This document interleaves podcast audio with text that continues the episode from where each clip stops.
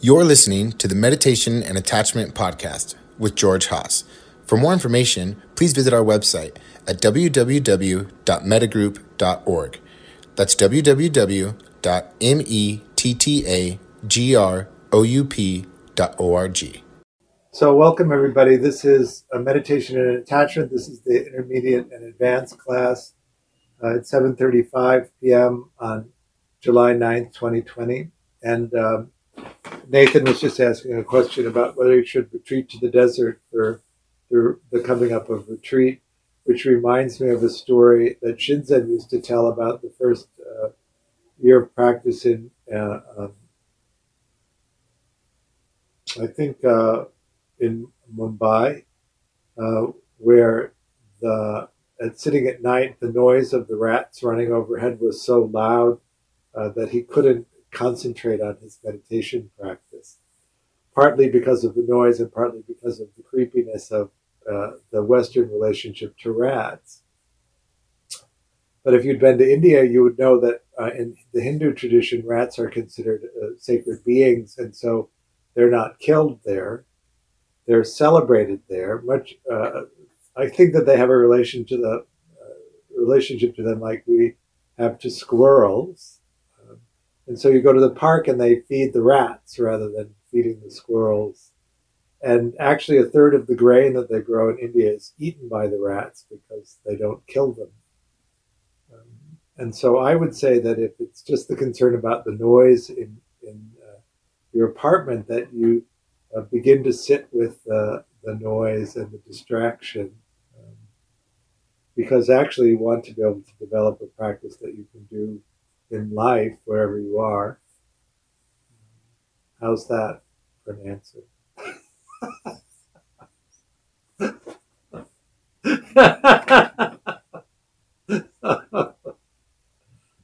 On the other hand, I'm sure there's some five star hotel somewhere that needs to rent a room. we are having a retreat coming up, and I had a question about it.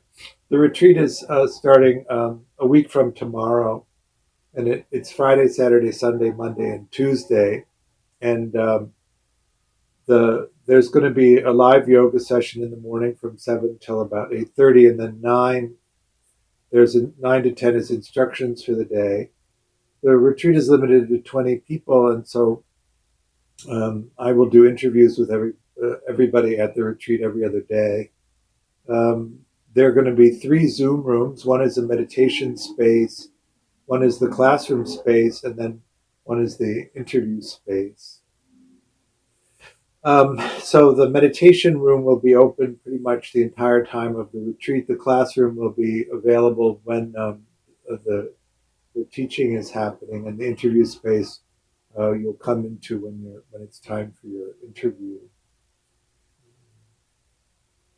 So I don't know. I think there's maybe 14 people have registered already for the retreat, so there's six spaces left. We're gonna we're gonna keep it at 20, uh, so that um, uh, the that it can be productive. I I tend to do smaller retreats uh, with about 20 people anyway, and so in the instruction period and the Q and A, we want to have uh, enough uh, space for people to have the attention that they need. Um, in the afternoon, from two to six, there'll be a, a, a long sitting period. It'll be broken up uh, hourly, but it's it's basically available for that time. And then after a, a dinner break, uh, seven thirty, there'll be a, A period or um, a period for practicing ideal parent figure protocol. And then um, at eight thirty, there'll be a a, a yin yoga session to wind down. So in the morning, there's energizing yoga to get you going, and then in the evening, there's yin yoga to, to take you down so that you can sleep well. Any other questions about that? The registration is on the website, so mettagroup.org, where you found your way here. Good. Um, we're going to continue with the discussion about um, uh, Satipatthana Sutta, I like to um, read it um, and go into it more deeply. Um, Thus I have heard on one occasion the Blessed One was living in the Kuru county at the town of Kurus named Kammasadhamma. There he addressed the monks thus, Monks, Venerable Sir, they replied, the Blessed One said this Monks, this is the direct path for the purification of beings, for the surmounting of sorrow and lamentation, for the disappearance of dukkha and discontent, for the acquiring the true method for the realization of nirvana, namely the four satipatthanas. So nirvana or nibbana is um, a word that it refers to enlightenment. Oops. Enlightenment um, is an interesting thing to consider because it means so many different things to different people. Um, when I first started meditation, uh, I went to Ordinary Dharma in Venice and took an intro to Vipassana class. And uh, uh, Katriana Reed went around the room and asked everybody to say why they had come to the class. And I said uh, that I had come because I wanted to be enlightened. And everyone in the class erupted in laughter, not of the encouraging kind, but of the deriding kind that anybody could want to be enlightened, that it was such a far out goal that was completely unattainable. And um, and that was very disheartening because I thought, why would you practice meditation and put all this effort and resource into something if it didn't actually produce what it said it would at the end? Um, but what I had considered enlightenment to be was not actually what enlightenment was, or even related to what enlightenment is, which is I thought that if I got enlightened, I would never have any any more problems, um, and that actually isn't uh, what happens or what enlightenment is. You could say then that enlightenment is simply to see things the way that they are and to be able to be with things the way that they are without having to get away from them. Um, to understand the nature of your conditioning and how that conditioning forms the experience of self and world, to understand the, the nature of the human condition and, and what happens to all of us.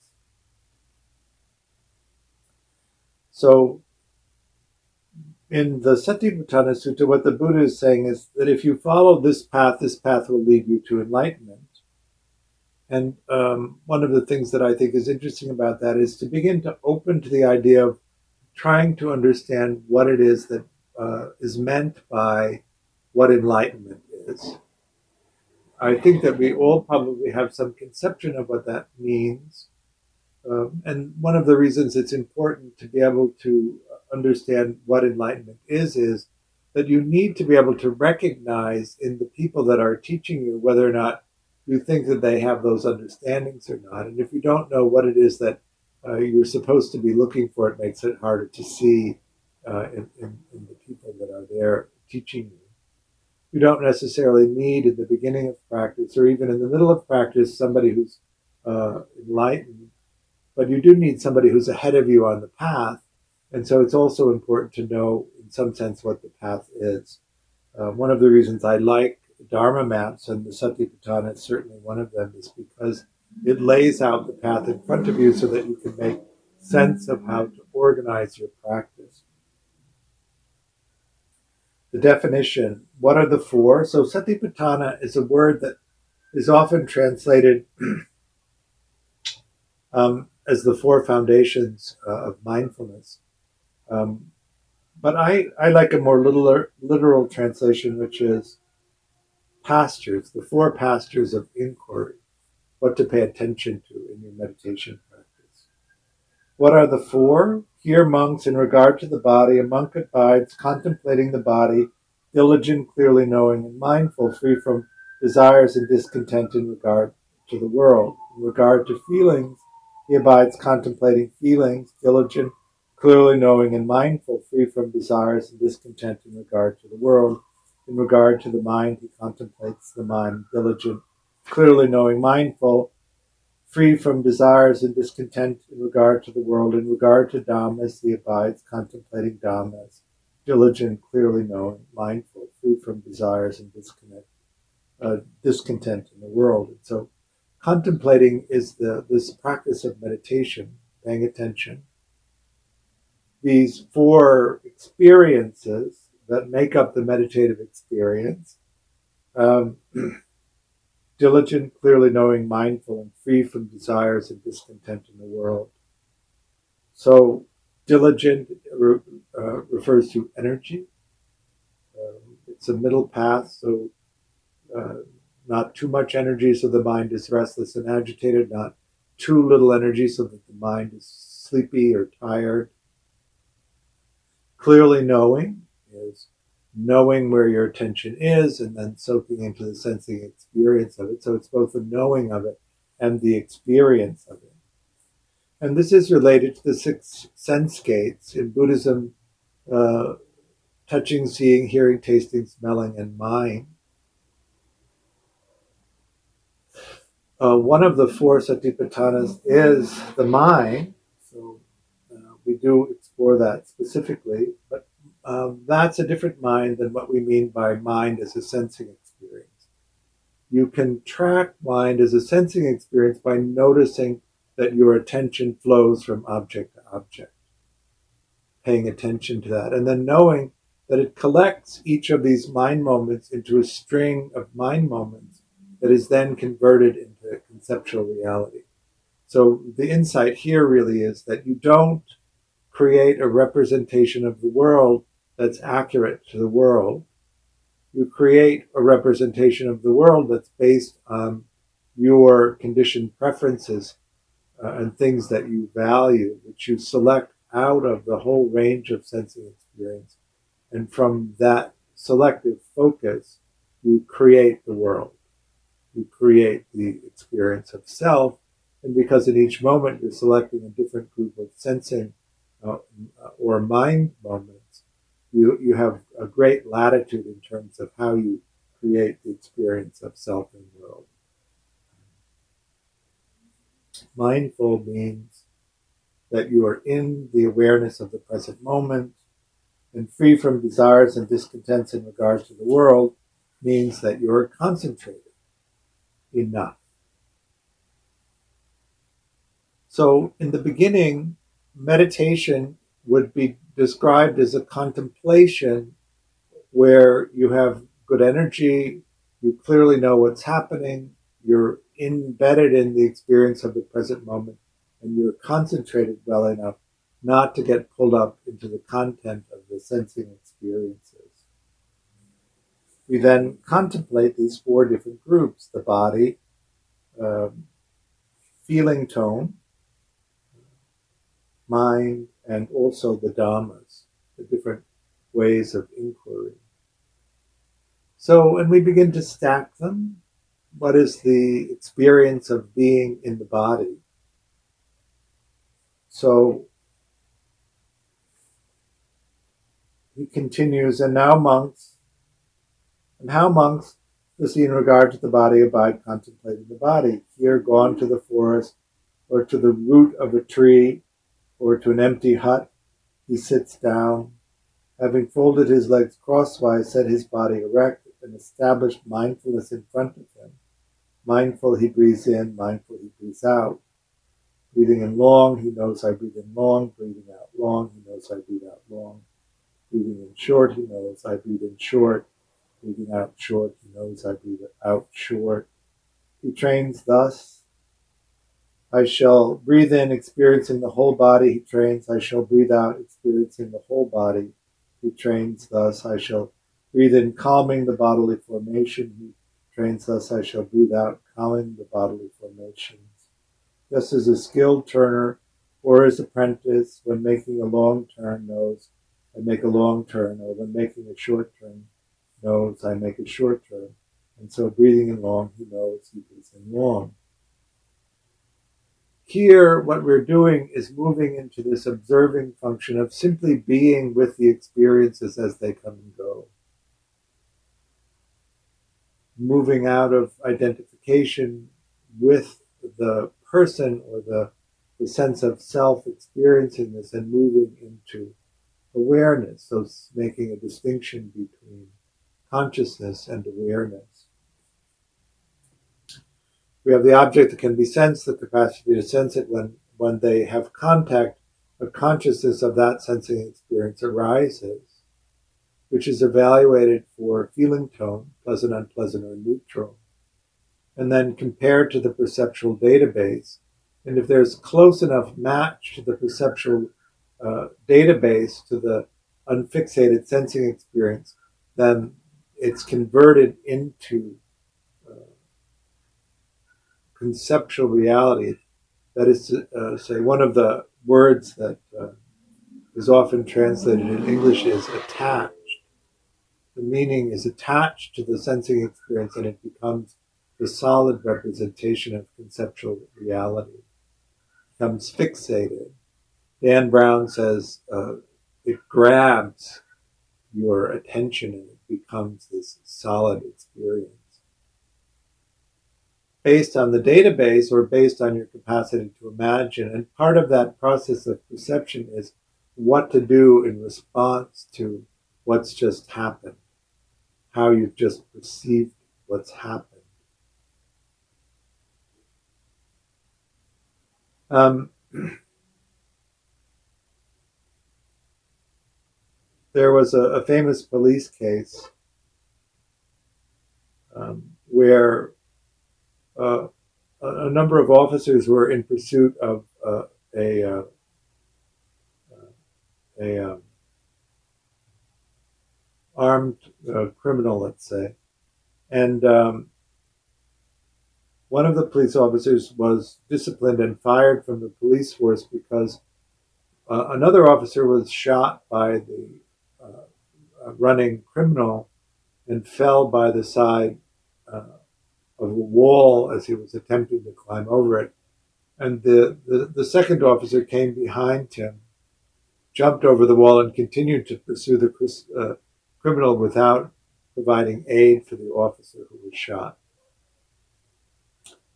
The police officer who was fired said that he didn't see the wounded police officer laying on the ground, and that that's why he didn't render aid. That had he seen him, he would have rendered aid. this is this selective attention function of, of the human experience. Um, they uh, did a series of studies, which was the origin of this selective focus uh, psychology and found that it's very possible to not see things that are in your immediate vicinity because you don't focus on them. And that your focus really is attending on what, what it is that has value to you. Another one of those statistics that I find so interesting is uh, motorcycles with one headlights are nine times more likely to be run off the road than motorcycles with two headlights. And the most common response to a motorist who runs a motorcycle off the road is, they weren't there. And this is most common on commuter routes where the person drives back and forth on the same route uh, over and over again. Because it turns out that generating an image of what's actually happening in the present moment is very calorie intensive. And if the mind can get away with using old imagery, it will because it's less calorie intensive. An example in my own life was I, I had a weekly therapy session with a therapist, and I went into the office and I sat down and I looked. There was a new rug there, and I said, You got a new rug? And he said, Yes, I got a new rug six months ago. You've been here at least 20 times since I got it.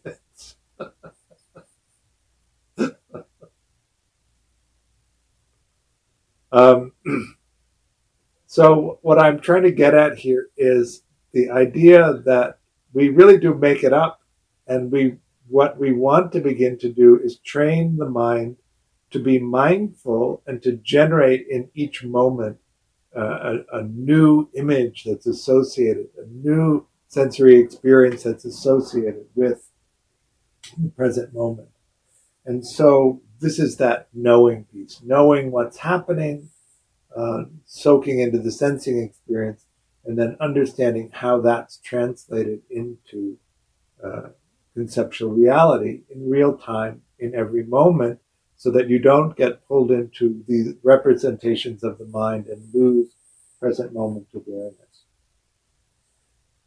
This is the refrain. In this way, in regard to the body, he abides contemplating the body internally, he abides contemplating the body externally. He abides contemplating the body both internally and externally. He abides contemplating the nature of arising in the body. He, abides contemplating the nature of passing away in the body, or he abides contemplating the nature of both arising and passing away in the body.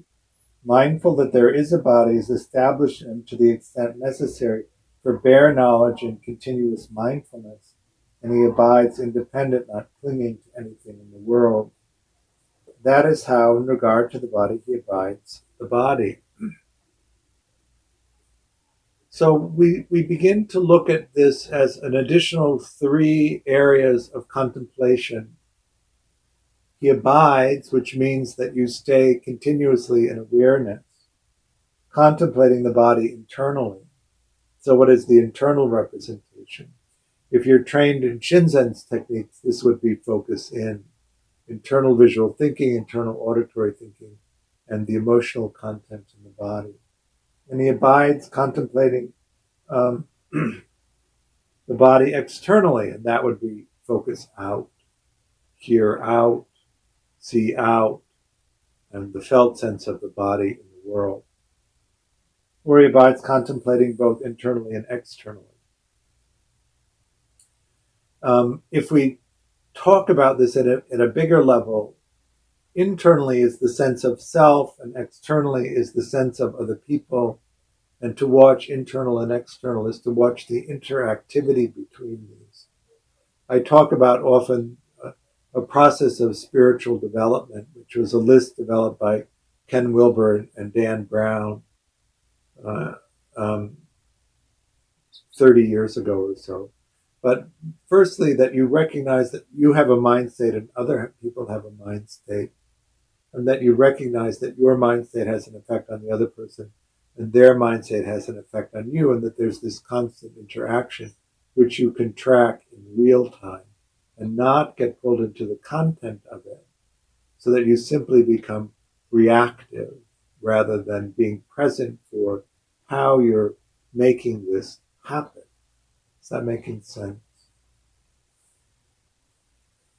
When you begin to do this in the sensing experiences, what you'll notice is that each sense gate can cause a reaction in another sense gate, and there's this almost popcorn explosion of sensing experiences that are triggered by other sensing experiences, and you're constantly in this flow of sensing activations, which you can be present for and track in real time, and not get pulled into the content of, and lose the interactivity. This is especially important in human relationships because the way that somebody is, uh, you take in, uh, in, in many ways, uh, largely unconsciously, and then react to it. And it's important to be able to track what's happening. Again, based on what it means to you and not what's actually happening, so that you can reside in this place of openness to the experience So, uh, mindfulness of inside, mindfulness outside, mindfulness of inside and outside, then the mindfulness of arising, mindfulness of passing, mindfulness of arising and passing. One of the great uh, delusions in Buddhist thinking is the idea that things are permanent and ongoing, uh, un, uh, unchanging or constant. And this really comes from the mind being drawn to arising, to arising, to arising, to arising, and not really paying attention to the passing away of things. So one of the, the uh, practices in meditation is to note the passing away of each arising event and then being present for the, the whole wave of arising and passing. we make conceptual reality out of a series of arisings and passings in all of the different sense gates woven together in this conceptual reality, which at times can appear quite solid and quite real, particularly if we get pulled into the content, which can be very sticky and lose track of the constant arising and passing nature of everything. Um, mindfulness that there is a body is established and to the extent necessary for bare knowledge and continuous mindfulness. So we need to be able to contact at a, a resolution that's fine enough that we really have a sense of what go, what's going on, but we don't, don't need, nor is it reasonable or practical to track every event. The mind is going to be drawn naturally to the things that are already conditioned to be high value, and you're going to select and create conceptual reality out of that that list of high value targets. Um, and he abides independent, not clinging to anything in the world. This is um, referring to equanimity. One of the, the dhammas is the understanding that equanimity is the opposite of craving, aversion, and unconsciousness. So craving for something different than what is, aversion to what is, and unconsciousness not being engaged enough in what's happening that you get pulled into the content of thinking or space out. That you're equanimous with the experience of the present moment, that you're fully present for it as it arises and passes, and that you're able to see clearly the components that are then um, brought together to create the experience of conceptual reality and that you can come and go from that as you would like might be another definition of what enlightenment is. In Theravada Buddhism, which is what this text is from, uh, cessation or nirodha is, is one of the, the, central teaching features. And what that means is that uh, uh, nirodha means uh, the arising and passing of uh, awareness. Even awareness is impermanent in that sense, which you probably know um, because awareness during sleep, if you're in a deep sleep state, shuts off and you don't know during that period of sleep what's happening. Not that the body isn't alive and the body isn't functioning and the environment isn't continuous. It's simply that awareness is not present and so you don't know what's happening. But that's very limited, maybe an hour or so each night. But when you're in REM sleep, awareness is there. If you're aware of dreaming or any of those kinds of twilight states, hypnagogic states, that's because awareness is present. The, the uh, Satipatthana uh, Sutta then continues to note different aspects of the body to pay attention to. So one aspect is postures. Again, monks, when walking, he knows I am walking. When standing, he knows I am standing.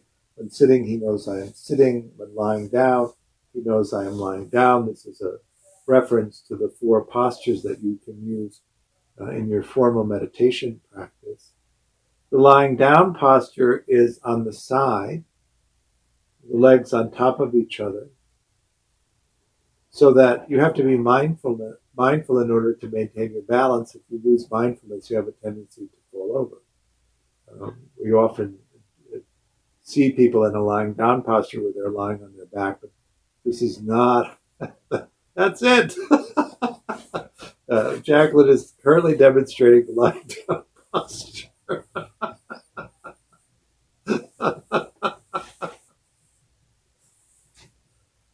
uh, sitting, you know, uh, back erect, hips above the knees. Uh, if you have a good back, you can sit unsupported. That reinforces uh, present moment awareness. Walking, uh, depending in a metta style or a loving kindness style walking, it's just a, casual strolling, and in a, a, a more concentration oriented practice, it's very slow moving.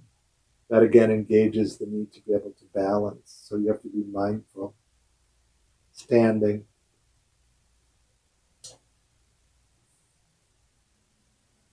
The refrain repeats in this way in regard to the body, he abides contemplating the body internally, externally, both internally and externally etc.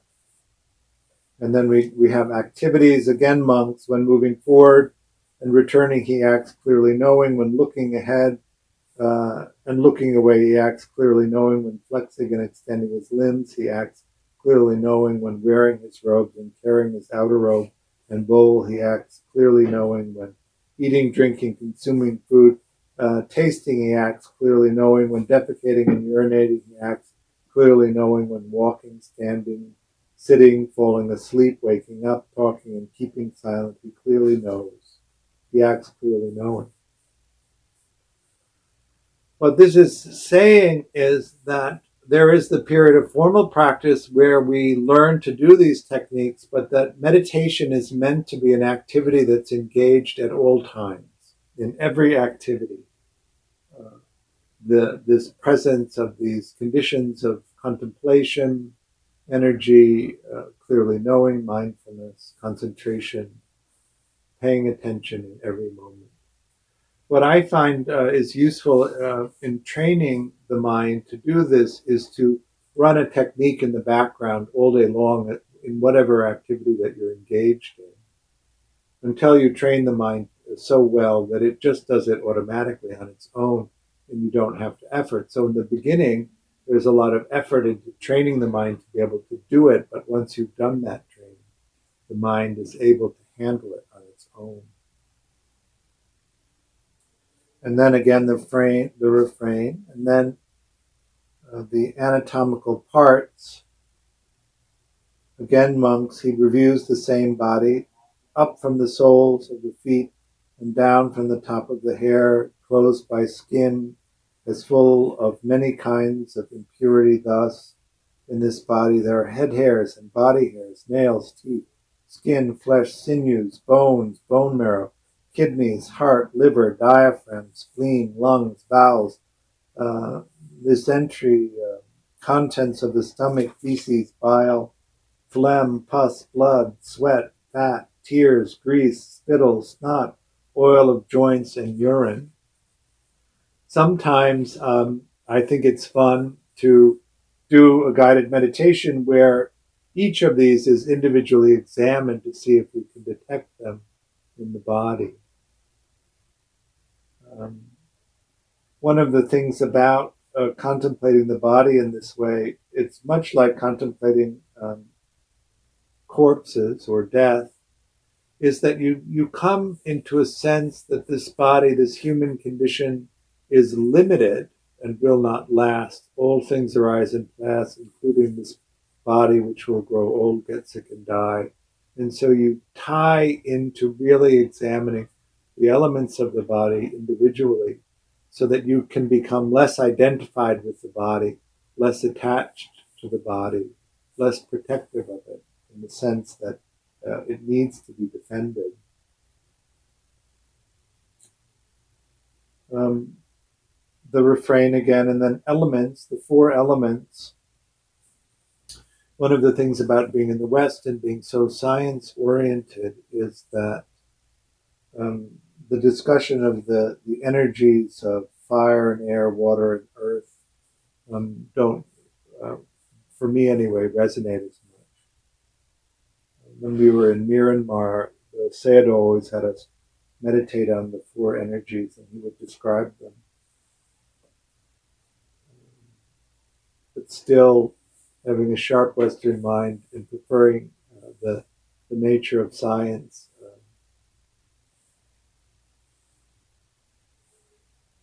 I would prefer talking about the neuroscience of all of this.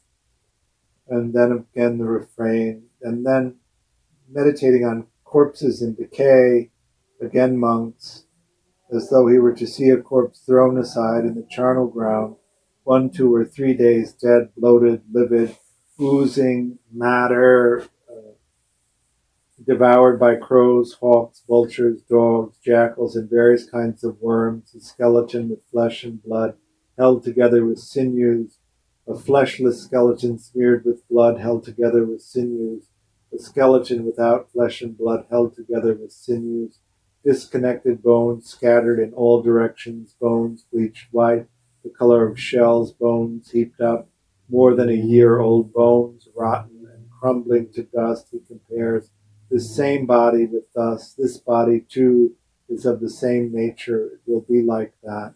It is not exempt from that fate. And that can be a productive meditation. Um, when I was working with uh, Dan Brown um, on the, the pith instructions for Dzogchen, which is a Tibetan practice, one of the practices is to go into a remote spot and sit under a tree and contemplate for a full day all the different ways that the body that you're currently inhabiting could die until you are shaking with fear at the thought that the body you are in would not last, um, which seems uh, innocent enough. But by the end of the day, it was terrifying to imagine all of the different ways that the body could just cease to exist. And really, one of the things that this is emphasizing in the practice is that there's no later. We need to be engaged in the moment. Um, I think it uh, heightens this. Um, in one direction, there's nihilism, where nothing lasts, or nothing really matters. There's no point in really engaging anything. And in the other direction is this full engagement because nothing lasts. And so in each moment, you may think that you can preserve yourself from the suffering uh, by not engaging, but actually you lose it either way. And in the in the choice of not engaging, you don't get the richness of the experience itself. And so you go into each of these experiences, each of these moments, knowing that it's not going to last, not with the delusion that you can make it last somehow and that that richness is still there and still something that can uh, provide meaning in this human condition. And in this regard, he abides contemplating the body internally, externally, both internally and externally. He abides contemplating the nature of arising, of passing away, of both arising and passing away in the body. Mindfulness that there is a body is established in him to the extent necessary for bare knowledge continuous mindfulness and he abides independent, not clinging to anything in the world. That too is how, in regard to the body, he abides contemplating the body. So if you remember in the original description or in, uh, in the, the definition before Satipatthanas, the second one is feelings or feeling tone. Vedana is the Pali word for that. And tonight, the meditation that I, I, I um, going to uh, guide is going to be around feeling tones. Um, and how monks does he, in regard to feeling, abide contemplating feeling? Here, when feeling a pleasant feeling, he knows I feel a pleasant feeling. When feeling an unpleasant feeling, he knows I feel an unpleasant feeling. When feeling a neutral feeling, he knows I feel a neutral feeling. When feeling a worldly pleasant feeling, he knows I feel a worldly pleasant feeling. When feeling a world, unworldly pleasant feeling. He knows I feel an unworldly pleasant feeling when feeling a worldly unpleasant feeling. He knows I feel a worldly unpleasant feeling when feeling an uh, unworldly pleasant feeling. He knows I feel an unworldly pleasant feeling. When feeling a worldly neutral feeling, he knows I feel a worldly neutral feeling. When feeling an unworldly neutral feeling, he knows I feel an unworldly feeling, neutral feeling. Um, so there's two things here. One is the pleasant, unpleasant, neutral aspect of things. And the second is the discernment between a worldly thing and an unworldly thing. The unworldly things re- refers to minds, uh, refers to uh, products that are related to the meditation, seeing clearly into the nature of uh, the world, and worldly uh, really refers to the nature of the body and an ordinary uh, experience. So, in the next class, um, I'm going to go more deeply into the discussion of worldly and unworldly. Um, and today we're going to do the just to begin to sensitize to the nature of this pleasant, unpleasant, or neutral. I prefer to translate that as urgent, needs urgent attention, doesn't really matter, and uh, pleasant if there's time. And this corresponds to the neuroscience research on the ordering of processing of information and also what is allowed into consciousness. Um, the body mind itself has the capacity to gather 11 million discrete bits of information per second. And consciousness has the capacity to um, uh, understand or process 16 bits, one, six. So, um, this process of Vedana is the process of what gets what gets chosen to be one of the 16 bits from the 11 million bits. And there's also an ordering to this, and there's also an intensity to it. Um, and this is pretty good science. It's been well replicated by a number of uh, facilities. Urgent information requires three eighths of a second to process and needs to be of half the intensity that pleasant information needs.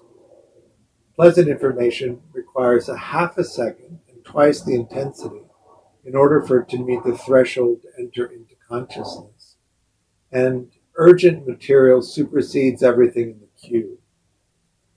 So understand that this narrowing of 11 million bits into 16 bits before it enters into consciousness is uh, organized around this quality of pleasant, unpleasant, or neutral. Unpleasant having priority over everything else. The vast majority of neutral experience never really entering into consciousness. And pleasant if there's time. So it's easy to get into a very negative jag where everything you seem to be experiencing consciously is negative because of that bias toward processing negative things, but also because of the perceptual database that uh, creates the value and meaning of the sensing experience, not necessarily the, the experience itself. And so in today's meditation, we're going to use a see, hear, feel technique with a focus in, focus out so this sensitive to the internal and external and the internal and external. But we're going to add a second level of inquiry as to whether the experience itself is pleasant, unpleasant, or neutral. This is still in the sensing side and in the absolute reality side, not the conceptual reality. When we begin to explore mind, um, the mind aspect is conceptual reality, but this is still related to the sensing experience. Is the sensing experience itself pleasant to ex- experience, unpleasant to experience, or neutral? Uh, understanding that almost everything will be in uh, the uh, unpleasant or pleasant categories because neutral material competes so poorly with the ordering of that. But we're just talking about the quality of the sensing experience itself, not about what you've made it into. It's not whether you like something or don't like something based on what you've made it into. It's whether the sensing experience itself is pleasant, unpleasant, or neutral to experience. There is an interplay between content and sensing. For instance, if you track internal visual thinking, it the sensing experience itself is almost always neutral unless there's a very strong uh, uh, intensity of that. Um, more often than not, external sight space where the light gets very bright can have an unpleasant quality to it, but that also tends to be uh, pretty neutral. Um, uh, and so there is this pulling apart of content from sensing experience itself, and there is an interaction between them. Is that all making sense in terms of what we're going to explore? Any questions before we begin? All right. Then let us begin. So, how did that go? I think that you want to uh, develop the skill set so that you can be in into the in the complete experience of things, but that often in the beginning it's useful to train each aspect of it, so that you have a, a real uh, spaciousness and clarity around it. Um, ultimately, with this kind of noting, I would be, I mean, the end of this direction of practice would be quadruple noting every sensing experience that comes up. The fourth note being one aspect of the dhammas or dharmas uh, that you're investigating in each of those moments. Um, but here we're trying to make a discernment between the purely sensing experience and then uh, that's the absolute reality, and then the conceptual reality that comes after that. Now, mind you, of course, we're in consciousness, so everything's already been made into conceptual reality. So, in some sense, we're retro engineering our understanding of it. Um, if we were in purely sensing, there would be uh, no uh, self there to, to make these discernments. Is that making sense?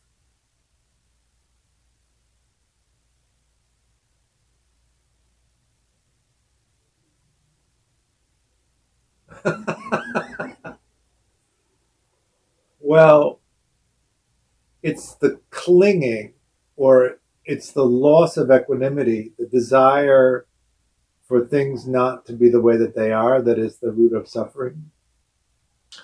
Um, so, and how do you balance that? Uh, indifference, of course, is not equanimity. Um, how do you fully engage and take everything from the experience that you can get from it, and then as the experience ends, not cling to it so there's no suffering? You have the richness of having had the experience, but you don't cling to its passing away. And then if something unpleasant arises, you have the complete experience of that without resisting its arising, because it's in the resisting of either the passing away or the arising that the, the suffering happens, or you simply find that the experience is so ordinary that it's hard to engage at all. And in, fact, that may be the largest uh, activity. We, we are un, unentertained or uninterested in the ordinariness of things, and so we don't pay attention to them. And we get caught up in whatever uh, mental process of entertainment that we can uh, generate in order to you know, distract ourselves from the ordinariness of things.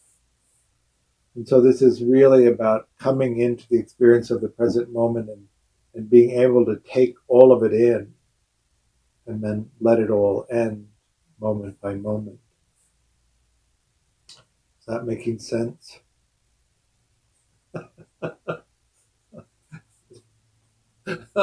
yeah, you've closed the border, so you're safe.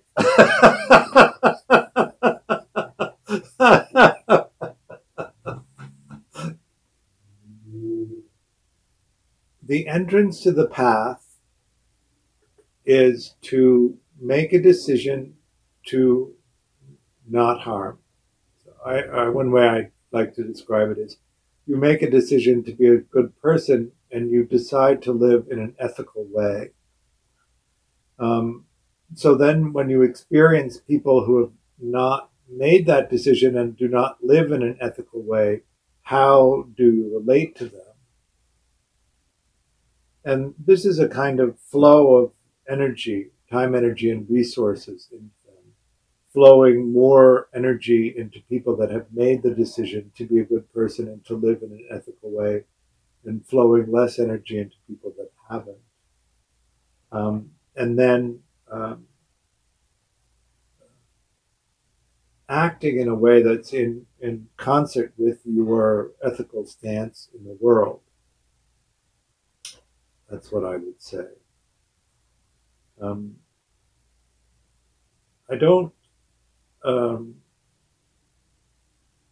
I prefer humor to anger in terms of addressing these things, and so that's kind of how I, I, I like to be with it. But um, I do make a stance between people who are who are living ethically and people who are not living ethically. Now, obviously, that's based on my view of what that that stance is, but non-harming is really the basis of it. Um, uh, if you look at cultures where wearing masks is ordinary because they have this idea of not harming, and you wear a mask so that uh, if you do have a cold, you don't give it to anyone else as a, gesture of not harming, you you see a, a a better outcome than in places like here where we don't do that. So observing and being present for it, not allowing uh, the mind to um, drift into anger and, self-consume itself, and then uh, understand clearly what your ethical stance is and make an ethical stance in the world uh, as a reflection of your response to the world. That would be how I would suggest we do it.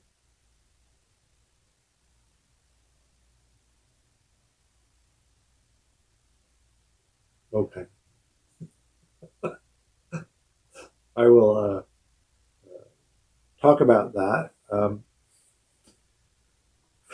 in in for lay people, the the basic uh, Buddhist ethical stance is the five precepts. The, the precept of um, I like the way that Thich Nhat Hanh describes this as a practice. So undertaking the practice not to cause harm through killing um, uh, sentient beings. And so we have uh, the care for each other, but also the care of uh, animals to consider. Uh, to undertake the practice, not to, to, uh, cause harm through taking what is not freely offered. So stealing, not taking what is not offered. Um, undertake the practice of not causing harm through your sexual expression undertaking uh, the practice of not causing harm through speech. And then the last one is uh, not take, uh, make, undertaking a practice not to cause harm through the imbibing of substances that lead to heedlessness. In the original uh, Pali text, of course, uh, they describe three different alcoholic beverages uh, that were very common at the time, 2,600 years ago, um, n- none of which I've ever imbibed, but certainly many other things along the way. Uh, so, uh, taking care there. Um, in um, Myanmar on retreats, you take uh, nine precepts not to, uh, the sixth is not to wear body adornments or perfume. The seventh is not to dance or listen to music. The eighth is to not to sleep on a high bed that would condone a, a, uh, a special position uh, societally. And the ninth is to um, uh, offer metta to every uh, person that you encounter.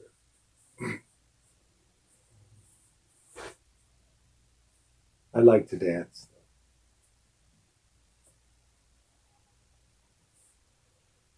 Um, everybody is okay.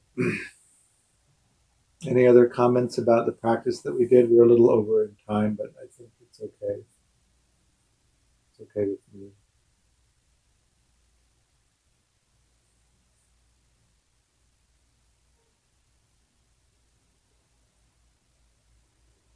Uh huh.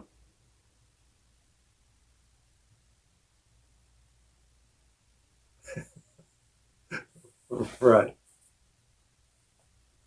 Right. Good. So um, there might be some discernment here between the third foundation, which is whether you like something or not, and the second one, which is the feeling quality of the sensing experience itself. Most of the time, the the uh, the second foundation is very stable in terms of the the quality of the experience of it, and the third foundation is very changeable. Um, one of the things that intensifies um, suffering is resistance. And not wanting what is amplifies the distress, or not wanting something to end amplifies the distress of the ending. And so you can watch that quality of, of, of craving aversion the, the term. But then the sensing experience is is fairly stable. And that's one of the ways to help discern the difference between the two. Good. Someone else? All right, everybody. Thank you so much. Let me do my quick announcements. Um, not uh, tomorrow, but a week from tomorrow, um, we're going to start a retreat, which is five days if five days seems like too much, uh, people who are registered for the Dharma Maps class can attend the Saturday as a, a day long. So it would be all day and in, into the evening uh, if you register for that, and then you can continue on that. So if, if the idea of a five day retreat is too much and you'd like to have um, just one day to see what it's like, um, then maybe register for the Dharma Maps class the Tuesday night class is uh, is coming to the end of the metta training, and we'll be going into the basic vipassana training in a couple of weeks. Uh, this class, I'm going to continue and go through the four uh, uh pastors, uh, and then I'm going to talk uh, more in, intensely about the ideal parent figure protocol. Had some requests to, to talk about why you want to do that and how it can be helpful to practice. Um, and I think that that's pretty much all that, that's coming up now. Um, I offer the class on a dana basis. Dana is the Pali word for generosity. So I offer the teachings freely, and anybody can attend to that. We do hope that people will make donations to support Mettagroup and also support myself so that we can continue the teachings. Um, there is um, a link on the website with, uh, that's at the end of the class description for this that will take you to the place to donate.